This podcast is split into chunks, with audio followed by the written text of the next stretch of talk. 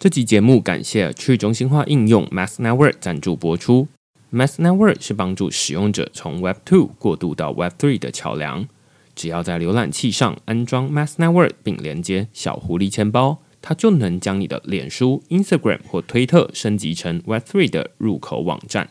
最近我就将自己的 Instagram 和推特头像换成钱包里的 NFT。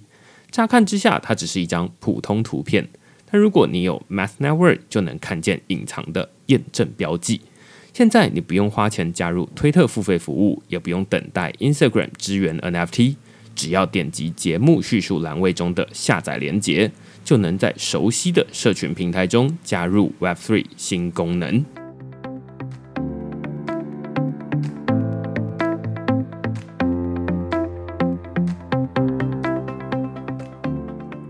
大家好，欢迎大家来到区块市的 Podcast，我是区块市的作者许明恩。那先简单介绍一下区块市哦，区块市一个礼拜会出刊三封的 email 给付费的会员，那其中一封就是你现在听到的区块市 Podcast。那另外两封我们在讨论什么呢？第一篇我们讨论的是苹果渴望解禁 NFT 不能买的交易市集与不准躲的苹果税。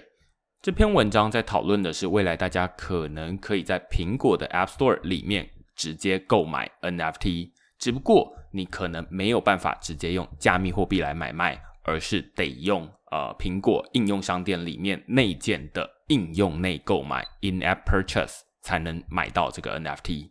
所以在这篇文章里面，我先从现况开始出发，带大家看 OpenSea、Rarible 这些 NFT 交易市集他们推出的手机 App 现在长成什么样子，为什么他们都没有实际的交易功能。我在文章里面就用大家比较熟悉的虾皮来比喻，会说这些 NFT 的交易市集的手机 App 就有点像是没有购买按键的虾皮。换句话说，大家可以在上面浏览很多的商品，但是你实际如果要购买的话，抱歉，你没有办法在手机 App 里面购买，而只能到网页版上面购买。那为什么会出现这个状况呢？我们在文章的下半段就在讨论。呃，苹果的 App Store 管理机制到底出了什么问题，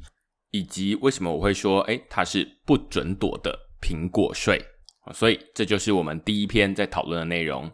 第二篇我们讨论的是 MEV 链上的快闪大对决，如何替以太币质押者创造翻倍收益。这篇文章算是比较进阶的内容了。但如果你手上有以太币，而且有在参与质押的话，那这篇文章的主题就跟你息息相关，因为很有可能你现在拿到的收入的一部分的来源，就来自于这个大家可能很陌生的名词，叫做 MEV。那所以我们在这篇文章最一开始就先告诉大家说，到底什么是 MEV，还有 MEV 如何替这些以太币的质押者创造比较高的收益。那最后我们在讨论的是 MEV 它有哪些正面跟反面的影响啊？所以如果你喜欢这些主题的话，欢迎你到 Google 上面搜寻区块市趋势的事，你就可以找到所有的内容了。也欢迎大家用付费订阅来支持区块市的营运。好，那今天这一节的内容呢，它是我受邀到联合报的时光宇宙他们的 Discord 里面参与线上座谈。那这场线上活动有两位来宾哦，一位是联合报时光宇宙的项目统筹阿宝，另外一位是 TW 的 Sandbox 创作者协会的会长 Pinky。这场活动的主题是媒体如何进入元宇宙，那我们就直接进入主题。啊，大家好，我是这个区块市的作者许明恩。那我们今天呢，就是邀请到。这个 T W The Sandbox 创作者协会的 Pinky 来跟我们讨论媒体如何切入元宇宙，同时我们也邀请时光宇宙的项目统筹阿宝来跟我们聊聊这个主题。那我们先请两位跟大家打声招呼好了。嘿，大家好，我是 T W The Sandbox 创作者协会的会长 Pinky。The Sandbox 创作者协会基本上是致力于啊帮助所有的创作者在区块链这一块方便进入到了 Sandbox 这个元宇宙，以一个所谓的体术艺术的方式来让大家模拟创作自己的天堂，就像那种麦块一样。OK，那我们接下来请 Udian 的阿宝。Hello，明恩，Hello，Pinky，我是时光宇宙的阿宝，我是在。八年前 加入这个呃 UDN 团队的哈，那那时候开始进行一些数位化的项目，那一直到现在参与这个时光宇宙的建制。刚刚请两位简单介绍啦，大家会发现说，哎，今天我们比较像是有一个主题。那我不知道大家对于时光宇宙的了解程度有多少？像我自己是比较偷懒，没有参加过太多过去这个时光宇宙上面的讲座啦。所以我们要不要先请这个阿宝先跟大家简单介绍一下时光宇宙这个专案，它到底在做哪些事情？好，我先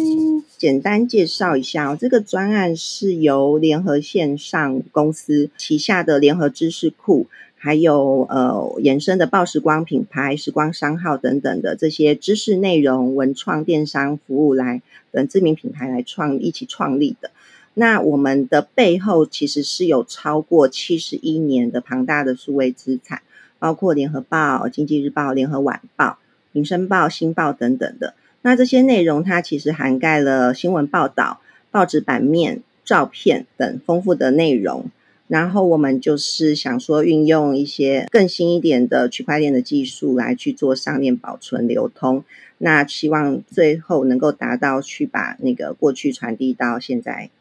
引起大家的共鸣。那在这个元宇宙的世界里面来自由穿梭，这个是最后最希望的一个愿景。听起来，你刚刚前面有说有非常多的不同的报纸，然后有呃累积了七十一年的内容，但是现在看起来是有 NFT 这样的一个新的数位资产，所以希望可以用这种数位资产，把这种累积了比较长久的这些内容，然后用一种新的数位资产来表现，可以这么说吗？呃，是的。呃，可以这么说，我再讲详细一点哦，就是说过去这七十一年的这些资产，它其实它的存在啊，就代表台湾过去七十一年的发展。为什么？因为其实报纸是每天发行的，它不间断，那每天就是它会去记录前一天发生的大事，然后来去做一些呈现。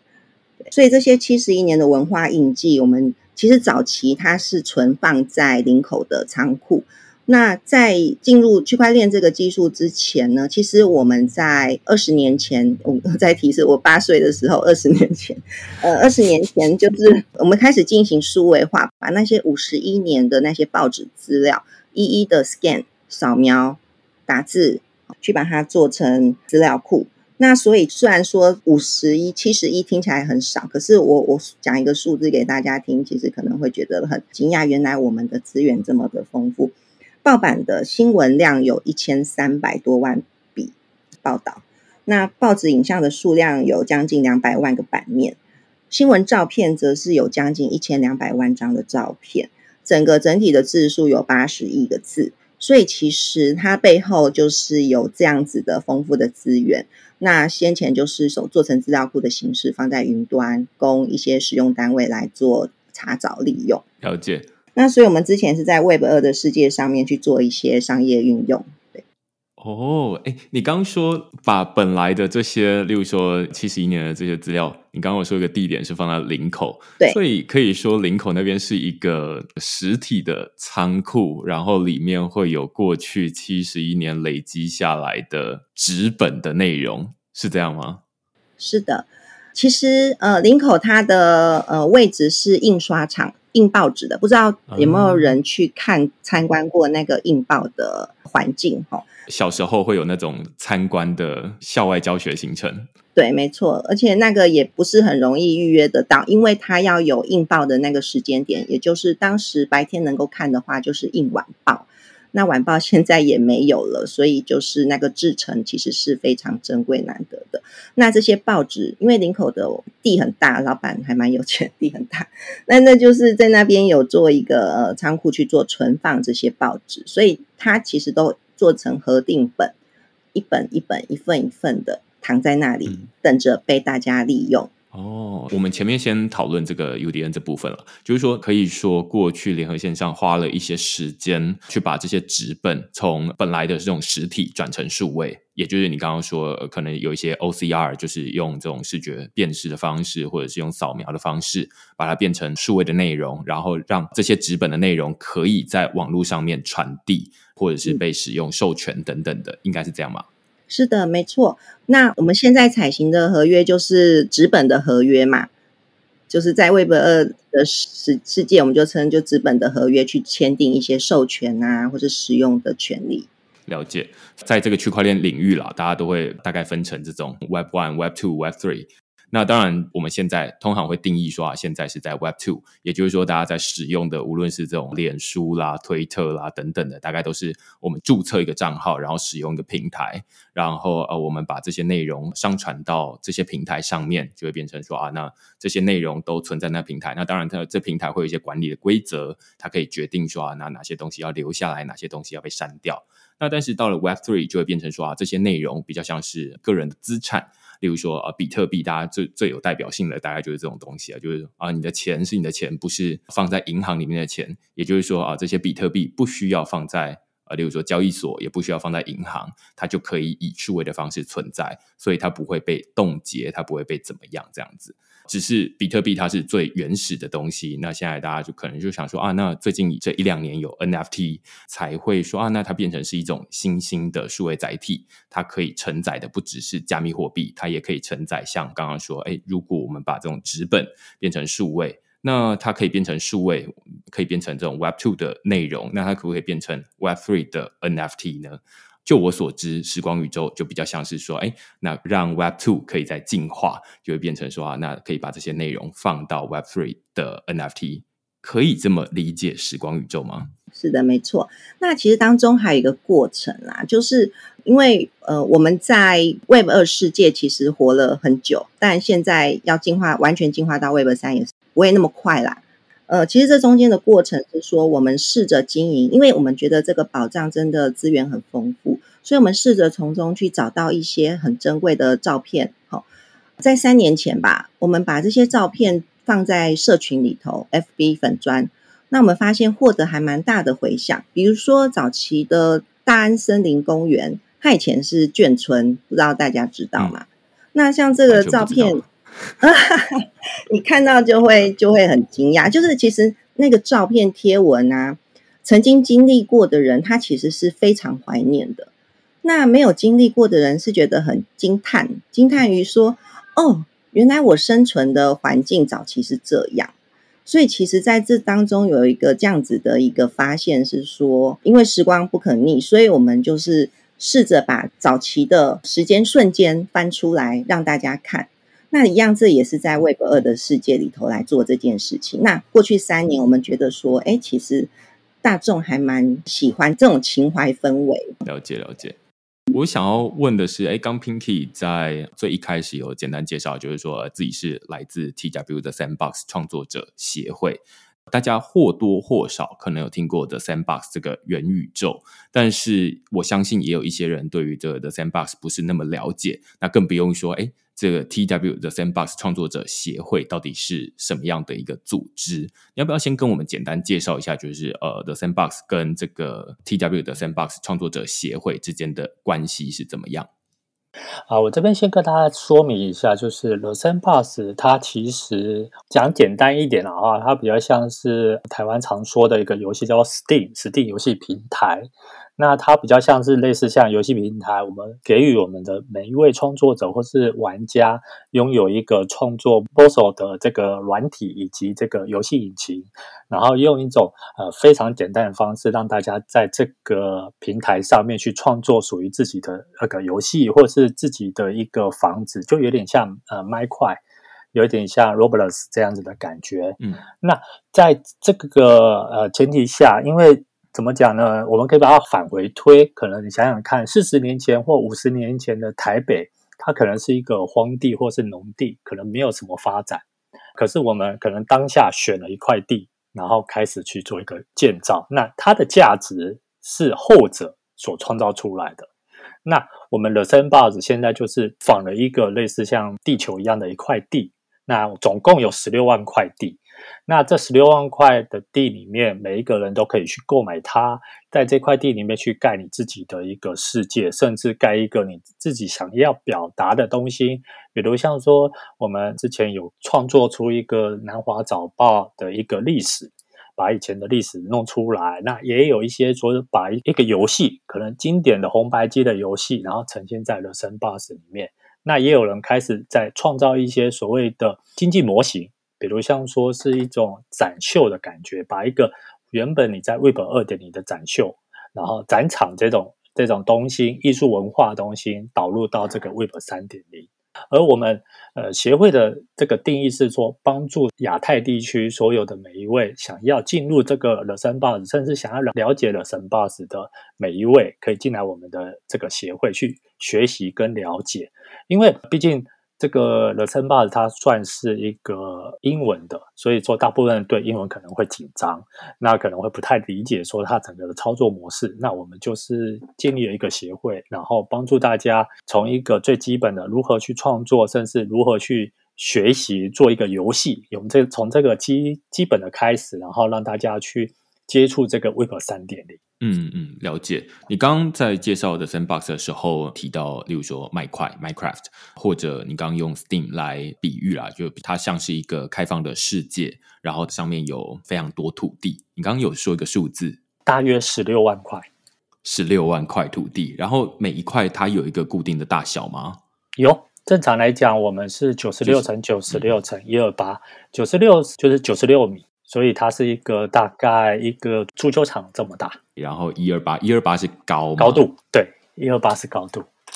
OK，我记得在这种元宇宙里面，或者说像 The Sandbox 的世界里面啦，大家的单位不像是呃我们在说一个图片，一个图片大家会算说啊它几个像素嘛，那就会说啊几个 pixel。但是在元宇宙里面，因为它是一个立体的世界，所以大家会算它叫做 voxel，就是立体像素，应该是这样，对不对？哎，没有错。假设是一个 voxel，我们讲比较简单一点，就是麦块好了。麦块正常来讲，你可以看得到，它是一格一格的一个正方形的体数嘛。那它其实这个正方形体数在麦块来讲，它是十六个小小的 voxel，十六乘十六乘十六这样子一个正方形做一个单位。然后它这个单位大概是一米的长度，就是长宽高大概就是一米，就是一公尺啦。那我们这个体数的话，就是 The Sandbox 它比较精细，它是三十二乘三十二乘三十二，但是也是一米，就是长宽高也是一米，所以它可以做的更细腻这样子。哦，所以虽然长宽高是一米，但是里面可以切割成不同的可能小方块这样，然后所以就可以做的更细腻这样。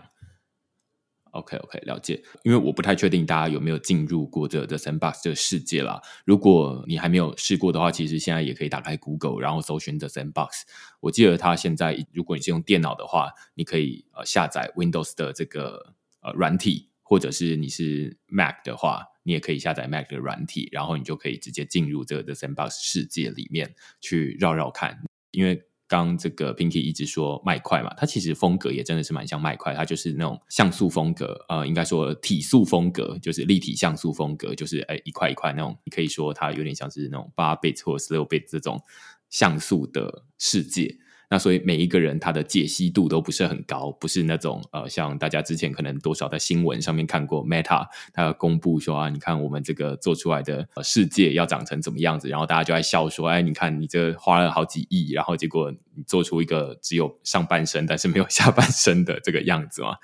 当然，背后有很多原因啦，就是例如说，大家可能电脑跑不动啦，或者什么，就是做太精细的话，那所以现在有很多的这种元宇宙，他们是会把它做的比较刻意，把它做的比较粗糙一点，这样大家的电脑才比较容易进得来。那但是我自己还会蛮好奇，就是说，你刚 Pinky 刚在听完刚阿宝在介绍时光宇宙这个 project 之后呢，你会不会，你有没有看过一些，就是在 The Sandbox 里面？大家除了在里面闲晃，或者是呃里面可能会有一些可以解的任务，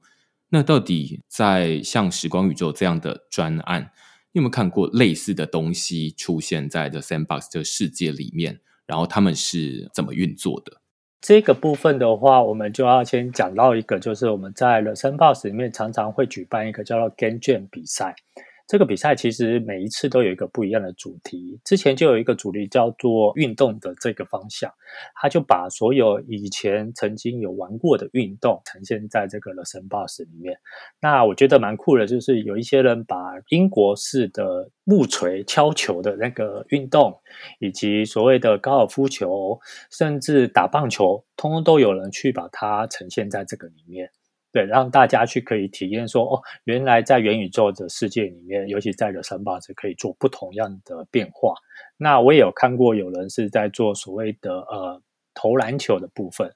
所以我觉得，呃，刚刚你们说的这个项目，我觉得是非常可行的。因为其实现代年轻人他们其实，在接触旧的这个历史，其实是比较少的。那假设借由 The Sandbox 还原这些相关历史的话，我觉得是可以让年轻学子们可以学到更多东西，而且你不一定要站在这个面前看到，他可以在一个线上就可以看到这个这个历史。那未来可能在 The Sandbox 也会有类似像影片的投影出来。那也许他就可以做一个相辅相成的去比对，原来让人家了解说，哦，原来以前就有玩过这个，比如像说传统的艺伎，像打陀螺，对不对？这个东西就也许可以在人生 box 做一个呈现。了解，呃，我不太确定说大家有没有实际进入过这种的 sandbox 元宇宙，或者是呃，我自己比较常用的是 decentralized 另外一个元宇宙啦，反正都是币圈仔会呃蛮喜欢玩的元宇宙这样子。那这种元宇宙，大家第一个都会有一个很直觉的疑问，就会说，那它到底跟以前的这种线上游戏有什么不一样？那我最近在看一本书，它的书名就叫做《元宇宙》。他是这个 Matthew Ball 在国外蛮有名的这个创投的人，或者是网络观察家，他写的啦。那它里面呢，很简单，把这个网络世界或者元宇宙大概分成两类。现在网络上大家在讨论元宇宙，一种是比较像是有目的性，它比较像是我们以前在玩游戏，它就是啊，它可以解任务。比如说你进去之后，那它就是，哎，接下来你要跟哪个 NPC 对话，然后接下来你要做哪些事情，它就是呃一步一步要你去解这些呃任务。那但是另外一部分呢，呃，另外一种元宇宙，它比较像是这种真实人生一样，就是你生下来啊，你出生之后，它其实没有什么特别的任务要你解，你就是啊自己要去创造一些事情来做。例如说，你生下来之后，你就想说啊，那我接下来要干嘛？我要找找东西吃。当然，在元宇宙里面不需要吃东西，你就可以活下来了啦。但是你就要去找一些乐趣，所以有的人会在里面，像刚刚这个 Pinky 会举例说啊，有人在里面做一些高尔夫球的游戏，有些人在里面做这个呃投篮机等等的。就第一个是它跟呃以前的游戏很不一样的是，它不只有游戏开发商可以来开发这些东西，而是大家都可以成为创作者或开发者，所以才会有 Pinky，它代表 TW 的 Sandbox 创作者协会嘛。那理论上，这个协会里面应该是有蛮多创作者，然后可以在呃 The Sandbox 这个开放世界里面去打造一些东西。所以在那里面，比较像是大家除了可以参与之外，你也可以创造。这是跟以前的游戏比较不一样的地方，因为以前大家比较像是都是来玩的，比较没有人在创造。创造是我们付钱，然后氪金，然后由这个开发者或者是游戏开发商他们去做这些事情。那所以，我们接下来才会讨论到，就是说啊，那像是时光宇宙这样的 project，它如果想要进来啊，变成是呃，无论是参与者。或者是他也可以成为开发者，因为既然有人可以开发这个，在里面创建这种高尔夫球游戏、投篮游戏这种运动之外，那当然也会想有人想说啊，那可以在里面像刚 Pinky 有举例啊，就是像南华早报他们在里面做一些什么事情，那就是如果你跟我年纪差不多的话，你可能也会知道说啊，那这个《仙剑奇侠传》是以前我们都会玩的这种老游戏，那它是一个单机游戏，那现在好像还有。就是最近有新闻哦跳出来，就是说啊，那有这样的一个应用场景，他把《仙剑奇侠传》的场景还原到里面去，然后所以就会有李逍遥、赵灵儿，然后什么东西的林月如，所以大家就会蛮好奇，就是说啊，像这种开放世界，它可以做的事情很多。那刚刚又有说啊，里面的这个土地非常大，就是呃十六万块土地。然后每一个单位的土地就是一个类似足球场这么大这样子，那就会变成说，到底这么大的土地，大家能做哪些事情？所以就回过头来了，我蛮想问阿宝，就是说，在时光宇宙现在最一开始推出来的，可能会是一个这个 NFT。那但是呃，像是 The Sandbox，它让我们知道说啊，那它是一个开放宇宙，而且它是一个有点像是一个开放世界，它就像是一个数位世界一样。那时光宇宙有可能把哪些东西放到这样的一个开放世界上面，然后可能可以怎么做？我不知道对于这个时光宇宙有没有什么样一些规划，就是未来的一些规划。其实啊，这个 Sandbox。或者是 Decentraland，让我们有很大的想象哈。其实，在初期的确，我们是想说，先把那个经典时刻系列，哦，呃，以身作则，我们先把这些经典时刻做起来。那每一次都能够实际落地，然后再进一步推进。那下一步可能会比较想做的是，呃，PFP 系列，哦，把我们的那个头像做起来。后续，因为其实啊，我们的那些经典时刻，它都是代表台湾很多地方或是事件。那聚集这些陆续做起来的项目，或许日后我们在想说，有机会可以在这个 Sandbox 上面，它能够做一个实际上的呈现。举例，比如说基隆跟淡水港，它可能建港好像一百六十多年吧。那我们是不是有可能，我们先从自己的资源做起，把这些经典的地标哦，经典的事件，那先把它收集起来。同时，我们就是邀请其他的生态圈，比如说学校的一些 USR 的计划，哦，甚至是在地的文史工作者，那我们就是可以把这些圈生态圈圈起来，那邀请他们一起加入这样子的一个项目计划，那我们就可以来创造这个淡水基隆港它的一个元宇宙的世界，在比如说 Sandbox 上面，那又甚至是呃呃，那从自己做起。呃，其实之前那个 Pinky 也有有一个建议，就是说，像我们的一些硬报的制成，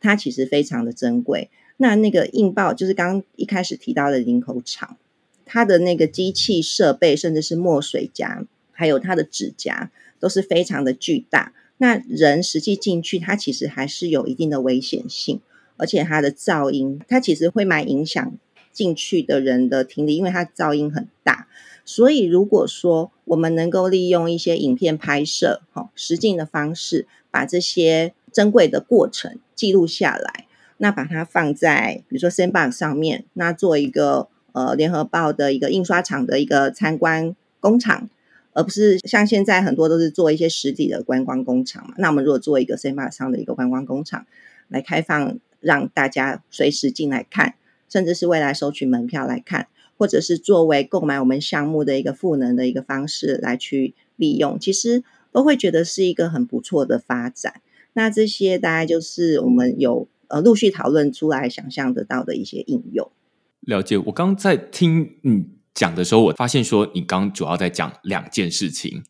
假设一个品牌，或者是今天我们的主题是说媒体如何切入元宇宙，那今天我们就把 The Sandbox 当成这个元宇宙的代表了。那媒体就把这个呃 UDN 当成是媒体的代表。那你刚说的比较像是说啊，那分成时间跟空间这两件事情来看呢，第一个是时间。就是呃，无论是这种呃基隆港或者是淡水等等的，他们大家都知道说，在国小或者国中的这种历史课本里面，肯定都有读过，就是呃基隆以前是叫做基隆嘛，就是那个鸡的笼子那个，然后淡水以前叫什么护卫等等的，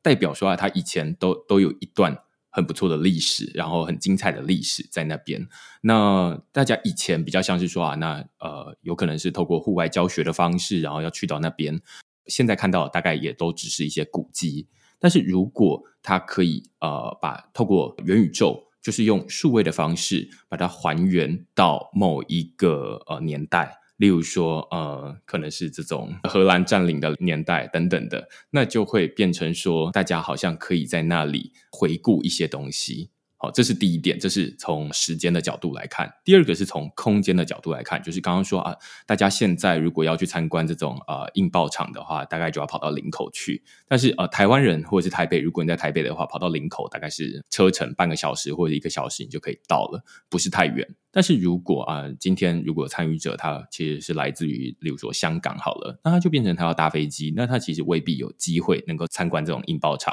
那刚阿宝有提到一个，我觉得。就是在你讲出来之前，我就想到说啊，这不就是观光工厂吗？或者是呃，不一定是观光工厂，就是统称所有的校外教学可以的主题，通通都可以搬到这个开放世界里面来做一些事情。所以大家从 Pinky 分享，就是说啊，现在有一些人在里面做这个运动，例如说啊，可以在里面打高尔夫球、打篮球，你可能就会想说啊，我干嘛要跑到这个数位世界里面打篮球？在数位世界里面打篮球，难道会瘦吗？会这个流汗吗？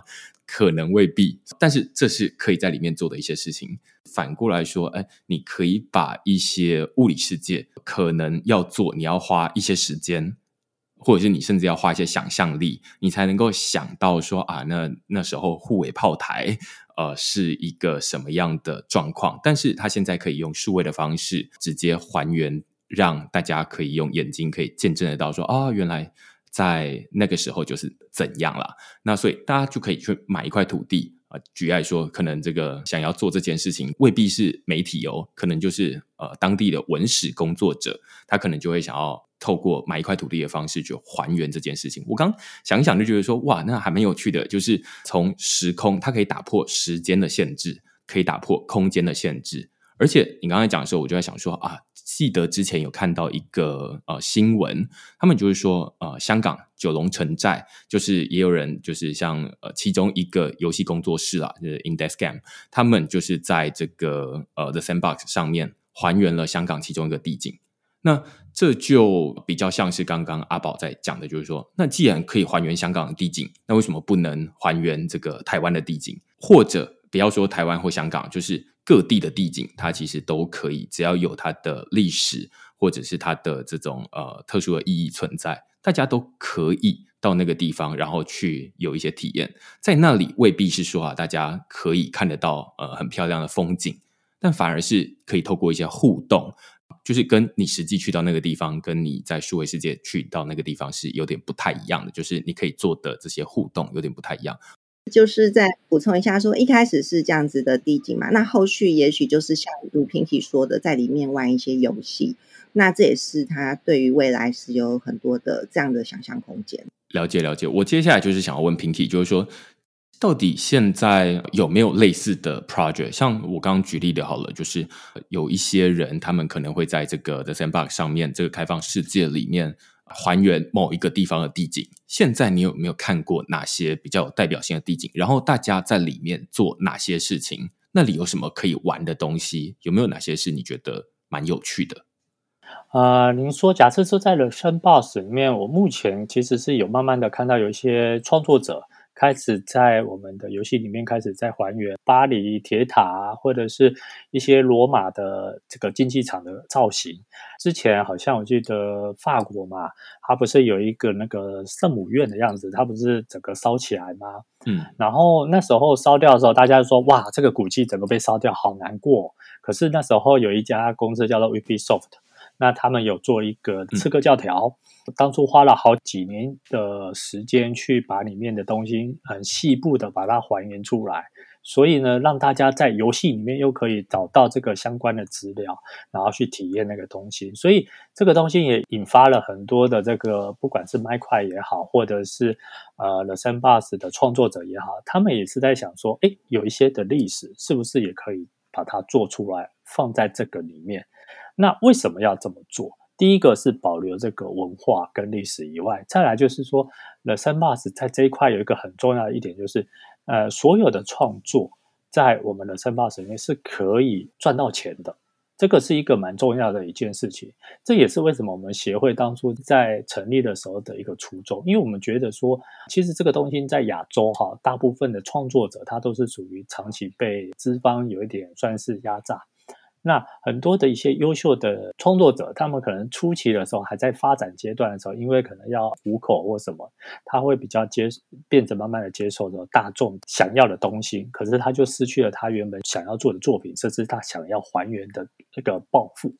那就因为在这一个条件下，我们就协会就想说，那我们成立一个协会来帮助这些创作者在这个环境下。去发展起来，然后创作出一些不管是历史也好，或者是一个游戏也好，那他们可以在这个环境下里面去慢慢的研究，慢慢的去挖掘这些这些呃细部的东西。然后，The Sandbox 本身在针对这个创作的部分来讲，它基本上也是大概九十趴的利润回馈给那个创作者，所以是一个很大的利润。所以让很多的创作者，他边创作的时候，他就可以养活自己，又可以花更多的精神精力去创作他想要创作的东西。就像刚刚你们说，也许他觉得他本来就是想要对这个历史还原很有兴趣，那以前他可能想还原，但是他可能碍于生活，他没办法做这种事情。他可能以前的人就是，哎，年纪稍微大了一点以后，他有点钱了啊，开始才开始画画创作。可是现在可能就变成推演到，哎，年轻人他一看到这个历史，看到这个东西，他想创作，他就可以在趁年轻的时候就不断的去创作，呃，去呃盈利，大概是这样子。嗯，了解。刚刚在听你讲的时候，会觉得蛮好奇的，就是说，The Sandbox 另外一个比喻啦，都会说啊，它比较像是卖块哦。但是刚你在讲这种呃盈利的部分的时候，我觉得在想说，哇，那它跟麦块听起来有一个蛮大的不一样。我不太确定 Pinky 之前有没有在这个麦块里面打造一些什么东西的经验。呃，有我以前有打造一些城堡跟那个房子等等的，还有打造洞窟这些。因为我其实蛮喜欢钟乳石的，所以以前有在制作这些这类似的东西。那我们以麦块来讲，那一块它其实是每一个人他可以生成一个种子，我们就说一块地好了。那那一块地也有创造他的世界，但这个世界假设今天伺服器不见了，或者是你的电脑毁了，那这些资料就不见了。可是，在了 Sandbox 你制作完以后，你上传到所谓的区块链上面以后，那个东西就一直存在的，所有人都看得到。我们常常笑着说，区块链是一个什么样的一个世界？就是你想要去更改数据很难，只有一个方法，就是在同一个时间，全世界的电脑全部都关机的状况下，然后你去更改，它才会去变更成你想要的东西。所以它是一个非常严谨的一个系统。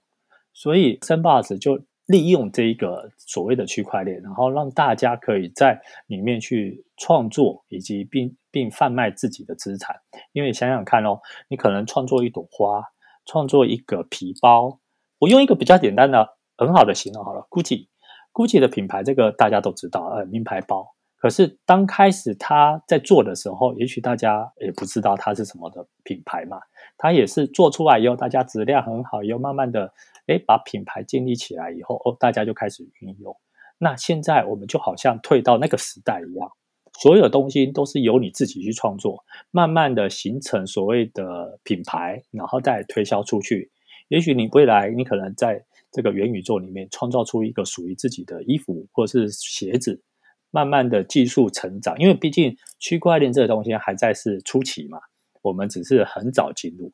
那假设未来越来越成熟以后，可能大家在里面有拥有一个所谓的自己的身份，他可以买自己的 GUCCI 包，买自己的鞋子，买自己的东西。那以后可能拥有一个不同的品牌在里面形成以后，那这个品牌就好像是当年的 GUCCI 一样，它就会产生一个一连串大家会疯狂在那里面买东西。那这个创作就是现在大家在努力创造的事情。我觉得你说的这一段蛮有趣的，就是说现在在这个元宇宙里面，因为它是一个全新的世界，那在这个全新世界里面，例如说啊，大家里面光是要穿什么样的衣服，尤其它又是一个比较像素风格的这个立体像素风格这个世界。所以在物理世界里面，大概比较没有人在做这种立体像素风格的衣服，或者是呃身上的配件了。这是一个比较大的不一样。但反过来说，如果假设呃是在 Decentraland 这种呃元宇宙，它做的比较像是这种画面比较精细一点，那你就可以看得到，就是说有一些品牌他们会想要呃进入这个元宇宙里面，例如说啊什么 LV 啊、Gucci 啊等等，Nike 啊、艾迪达啊等等的，他们就会想说。啊，那既然大家在物理世界穿我的鞋子，那在这个数位世界，我们也想要做一双鞋子给大家穿。换句话说，就是，呃，未来大家在数位世界，你可能也要买艾迪达的鞋子才可以。但呃，刚刚 Pinky 有说了，就是说，在这个 The Sandbox 在这里面。听起来比较还没有品牌在切入，但是呃，或许大家或多或少也有听过，就是说蛮多品牌在过去这一两年的时间，因为越来越多人听过元宇宙，越来越多人听过 NFT。那其中一个 NFT 的这个发展的方向是呃，从这个大家会说在元宇宙里面炒地皮啦，所以会有蛮多的品牌他们会在 The Sandbox 里面买土地。那现在在上面，除了你刚刚可能会观察到说，现在好像在那里面没有太多的品牌进驻。反过来说好了，你觉得如果是现在在物理世界的品牌，他们可以怎么进入到这个像 The Sandbox 这样的一个元宇宙？他们可以怎么做？这边我想要先稍微更改一下我刚刚说辞。我的意思是说，在品牌这一块的部分，当然大家现在很多大品牌都进入了了城 boss，像刚刚我们的 Gucci 其实已经在里面了。那还有一些比较大的，像时代杂志，他们也是进入，还有艾迪达也在这个里，在我们里面，而且买了一个很大块的地，未来也他也在发行他们的衣服跟球鞋，这个都有。只是我想表达的意思是说，当你在设计这个东西的时候，毕竟元宇宙嘛，才刚开始成立，所以你可能在人还没有完全进来的时候，你创造品牌，而且大家在使用的时候，再加上一些行销的手法，或许你可能就在这个元宇宙里面自己创作出一个低成本，但是是大家全世界可以看到的自我品牌。那慢慢的就不会是大家想象说哦，就只有 GUCCI。我的意思只是这样子，嗯。咚咚咚咚咚！但是品牌这个概念，我觉得是一个后来被人家加注进去的。比如像以前买东西，不都是哎你喜欢就买吗？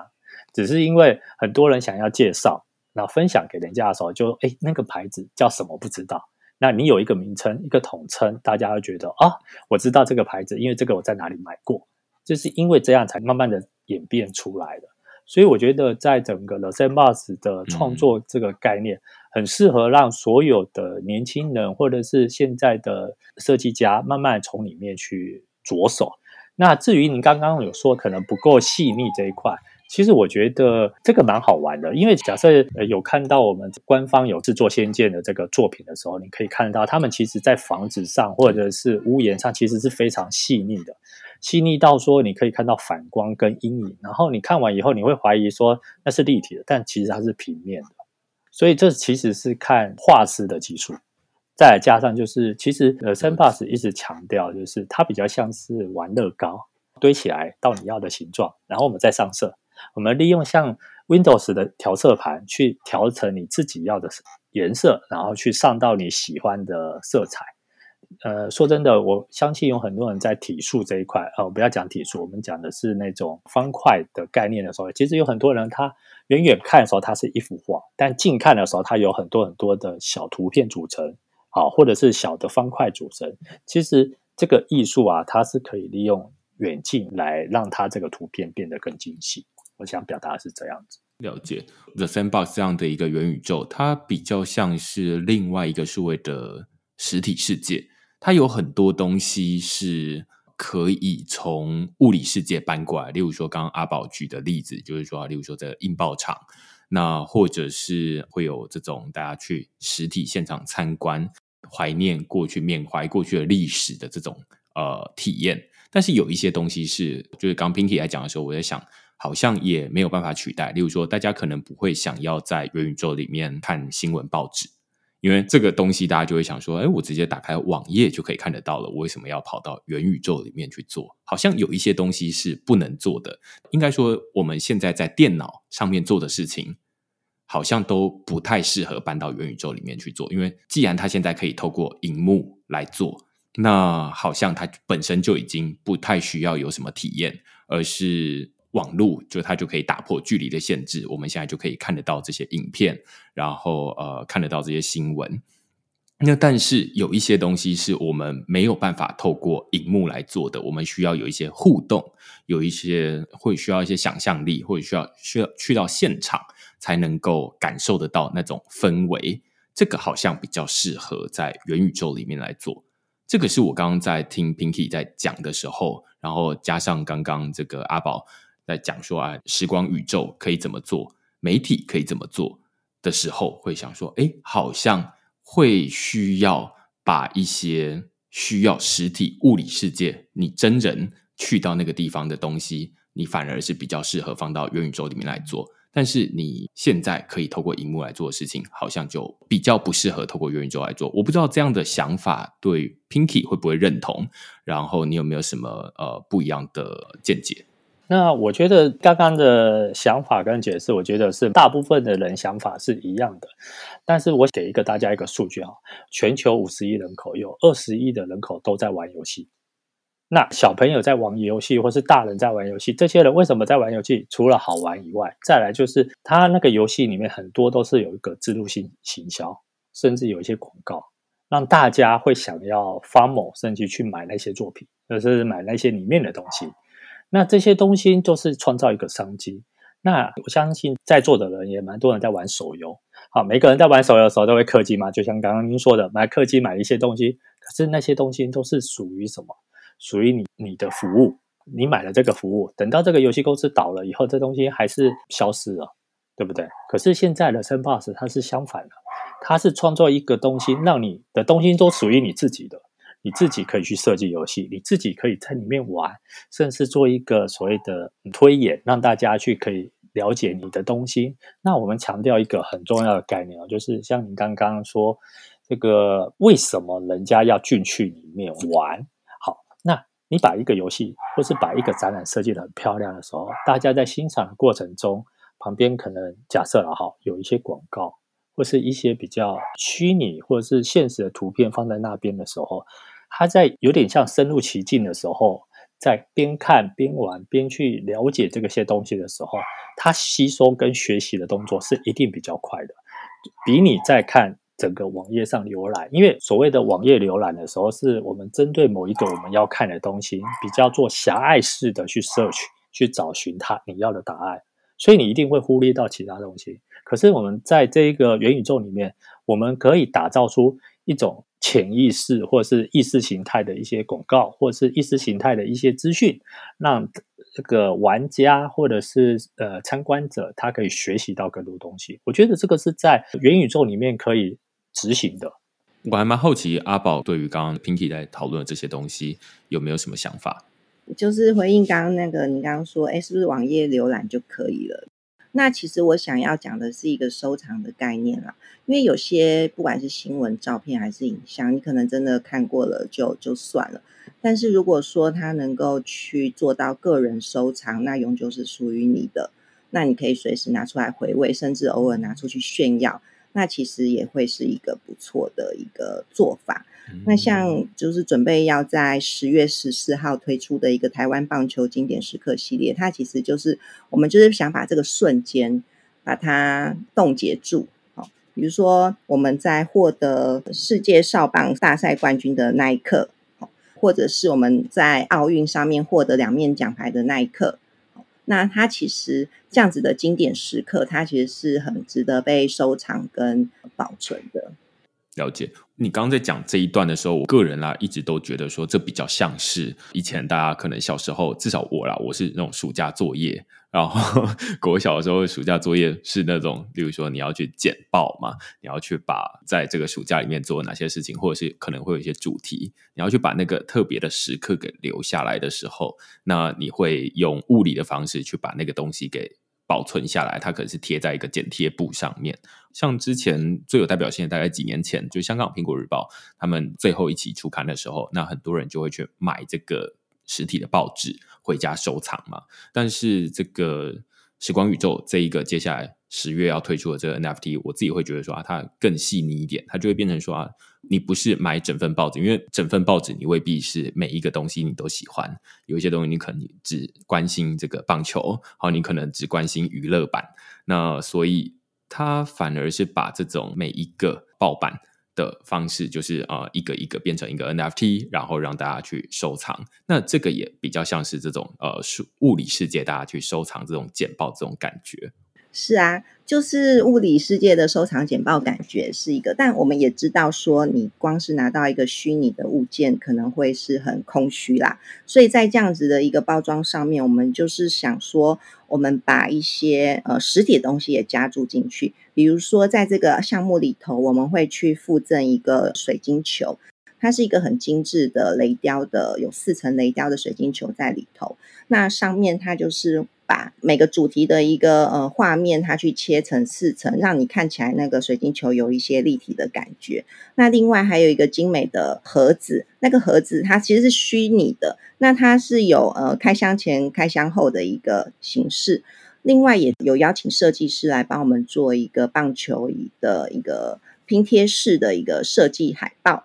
那这个也是附赠在这个项目里头的。所以其实它除了呃。呃，报纸之外，还有附加这一些项目。那刚刚提到报纸啊，其实我想再讲一个，就是 metadata 的呃内容。那因为报纸你看到的是影像，可是其实我们在这个呃项目里头，我们有把每个版的一个重点新闻、关键人物、赛局，还有制胜关键等等的这些 meta，其实我们都有上链，好把它上放在里面。那使用者他其实可以在 OpenSea 可以透过属性筛选来找到这些资料，包括年份、月份、赛事、人物等等的。所以其实不只是简报这件事情，我们连里头的那个文字，我们也做了一个很深深度的整理，不会是很粗糙的一个报纸影像。了解，我自己会觉得，这除了他把这种呃本来的纸本的这种简报变成数位化之外。但是它也不是单纯只有拿到一个数位的这样东西，而是会有例如说实体的这种水晶球，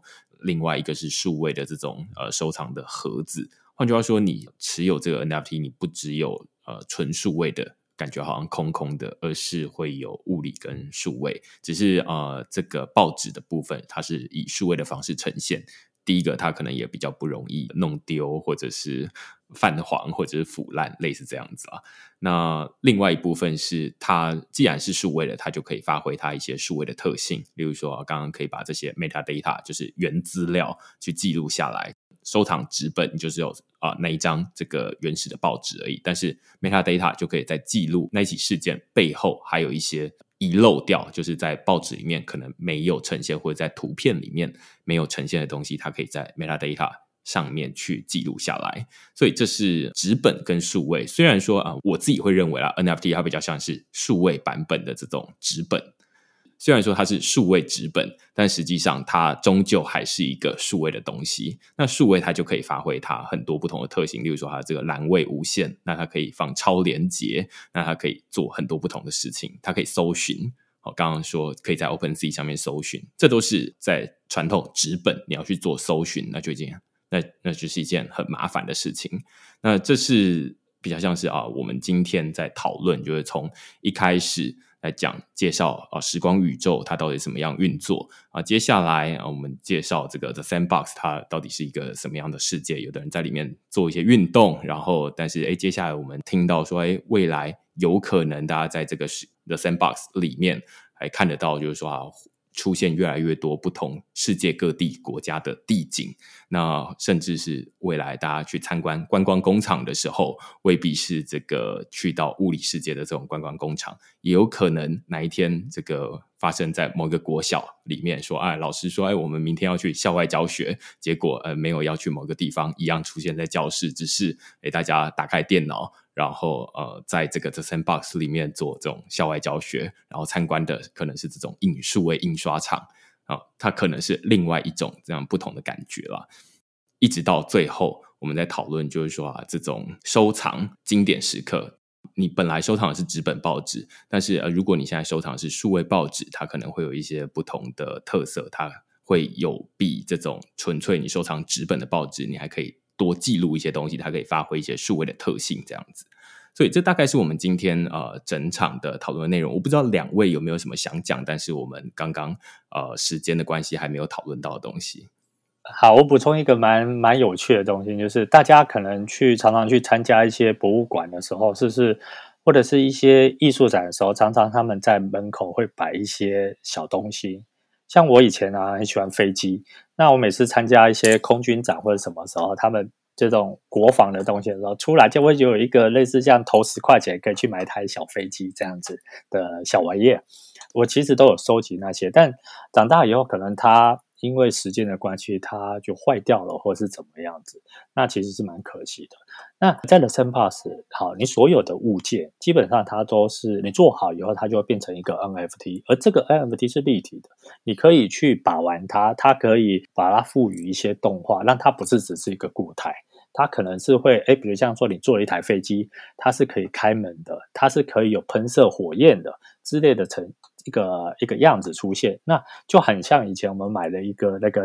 就是买一个小的纪念品一样。那只是这个东西就变成永久在你的钱包里面，在你的你的资产里面。那你随时想要看，或者是随时想要拿出来把玩都可以。甚至你拥拥有了一块地，你可以把这东西放在你的你的土地上面做一个呃互动的时候，比如有朋友来你的土地里面，哎，来你设计的房子里面看到的时候，哎，这个东西很漂亮，甚至。哎，你对的是一个报章杂志这种印刷机很很情有独钟，或者是以前古老的打字机，那有人做了一台，然后你买了，那你可能就可以放在你自己的房子里面，让大家做一个展示。我觉得这个比较像是现在目前大家元宇宙想要做的事情，把一些收藏品，或是把一些这个以前的东西，把它永久存放在自己的钱包或是一个啊房子里面，然后以后他的小孩子可能长大以后，他就跟你讲，你看到这个东西，你们现在看不到，只有在这里看到。但这个东西其实是一比一仿造的，它其实就是我们以前的飞机、车子，甚至一些其他的一些小小的玩意。对，我觉得可以让大家去思考一下。了解，我们在最后在讨论的就是这种收藏的需求啦，就是说，呃，这种物理收藏它总是会有一些物理的特性，它就是很容易弄丢，它很容易坏掉，它很容易怎么样。而且现在它就是占空间嘛，然后大家知道台北的房价这么贵哈，那所以就会变成哦，总是没有地方收藏，然后大家也没有不可能家里都有储藏室，所以就会变成说啊，那这些收藏它可以用数位的方式呈现。其实你真的是想要收藏那个纸吗？例如说报纸的话，你真的是想收藏那个纸吗？其实你是想收藏那个内容吧，你是想要收藏那个回忆吧。那那个回忆它到底是印在哪些地方？它是印在这种纸上，还是印在这种呃数位的方式？如果你说啊，你想要这种有点泛黄的那种感觉，其实数位也可以做得到啊，它也可以呃随着时间然后慢慢泛黄，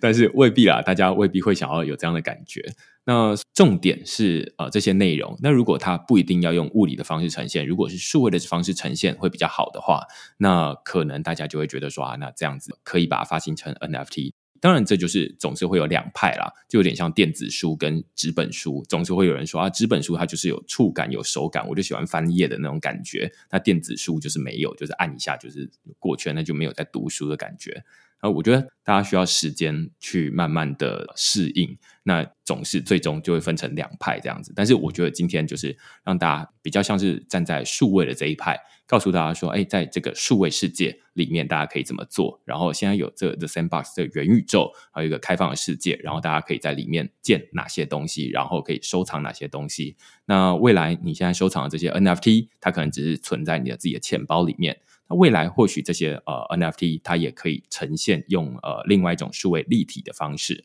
呈现在呃元宇宙里面。那这是。呃，现在可能大家还比较少看到，但是未来或许呃，总有一天会出现的东西，就是大家在数位世界会觉得哦，习以为常，就是嗯，你现在收藏这个 NFT，它应该就是有一个数位的东西，然后出现在你的元宇宙的家里面这样子。我回应一下 Pinky 哦，因为其实我们的早期报纸不只是报纸版面，它其实有一些广告图像，它也很适合拿来做一些小元件去做运用。那那些个人收藏的一些运用，也是我们有一些想象在里头。对呃，除了报纸之外，其实我们有一些照片类的。刚刚提到大概将近一千两百万张的照片，所以我们有做了一个 Free Me 的活动，就是把过去台湾三百六十五天，呃，天天发生的一个重大的新闻照片，把它拼成一个台湾形状的一个台湾三六五经典时刻。人家 People 是五千天，那我们安心，我们只有三百六十五天，但是是跟台湾人息息相关的。那这个 Free Me 的活动都欢迎。听众可以去免费领取。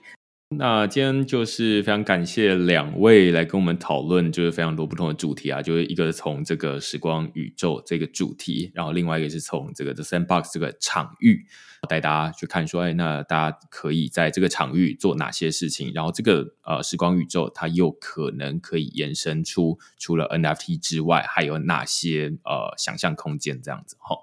那感谢今天两位来宾 Pinky 跟阿宝跟我们来分享这些东西，那我们就下次再见喽！感谢，拜拜。谢谢明恩，谢谢 Pinky，谢谢。